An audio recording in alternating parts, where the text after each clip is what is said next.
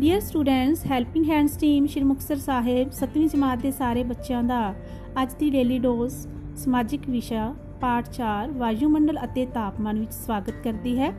Daily dose ਵਿੱਚ ਸਭ ਤੋਂ ਪਹਿਲੇ ਹੈ, ਕਿਸੇ ਜਗ੍ਹਾ ਦਾ ਤਾਪਮਾਨ ਕਿਸ ਤੇ ਨਿਰਭਰ ਕਰਦਾ ਹੈ?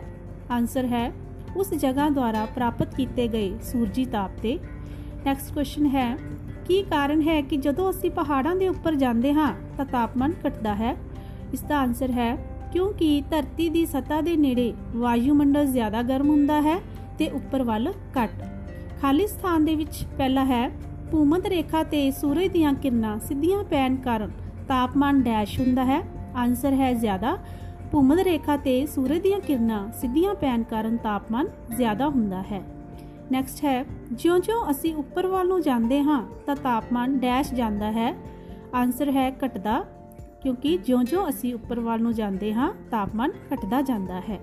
ਹੁਣ ਸਹੀ ਗਲਤ ਵਿੱਚ ਪਹਿਲੇ ਹੈ, ਜਿਉਂ-ਜਿਉਂ ਅਸੀਂ ਭੂਮਧ ਰੇਖਾ ਤੋਂ ਧਰੁਵਾਂ ਵੱਲ ਜਾਂਦੇ ਹਾਂ, ਤਾਂ ਤਾਪਮਾਨ ਵੱਧਦਾ ਜਾਂਦਾ ਹੈ। ਇਹ ਗਲਤ ਹੈ, ਕਿਉਂਕਿ ਜਿਵੇਂ-ਜਿਵੇਂ ਅਸੀਂ ਭੂਮਧ ਰੇਖੀ ਭਾਗਾਂ ਤੋਂ ਧਰੁਵੀ ਭਾਗਾਂ ਵੱਲ ਜਾਂਦੇ ਹਾਂ, ਤਾਪਮਾਨ ਘਟਦਾ ਜਾਂਦਾ ਹੈ। ਨੈਕਸਟ ਹੈ, ਧਰਤੀ ਦੀ ਸਤ੍ਹਾ ਦੇ ਨੇੜੇ ਦਾ ਵਾਯੂਮੰਡਲ ਜ਼ਿਆਦਾ ਗਰਮ ਹੁੰਦਾ ਹੈ। ਇਹ ਬਿਲਕੁਲ ਸਹੀ ਹੈ। ਕਿਉਂਕਿ ਧਰਤੀ ਦੇ ਨੇੜੇ ਵਾਯੂਮੰਡਲ ਜ਼ਿਆਦਾ ਗਰਮ ਹੁੰਦਾ ਹੈ, ਪਰ ਜਿਵੇਂ-ਜਿਵੇਂ ਅਸੀਂ ਧਰਤੀ ਤੋਂ ਦੂਰ ਉਚਾਈ ਵੱਲ ਜਾਈਏ, ਤਾਂ ਤਾਪਮਾਨ ਜਿਹੜਾ ਹੈ ਘਟਦਾ ਜਾਂਦਾ ਹੈ, ਵਾਯੂਮੰਡਲ ਠੰਡਾ ਹੁੰਦਾ ਜਾਂਦਾ ਹੈ। Thank you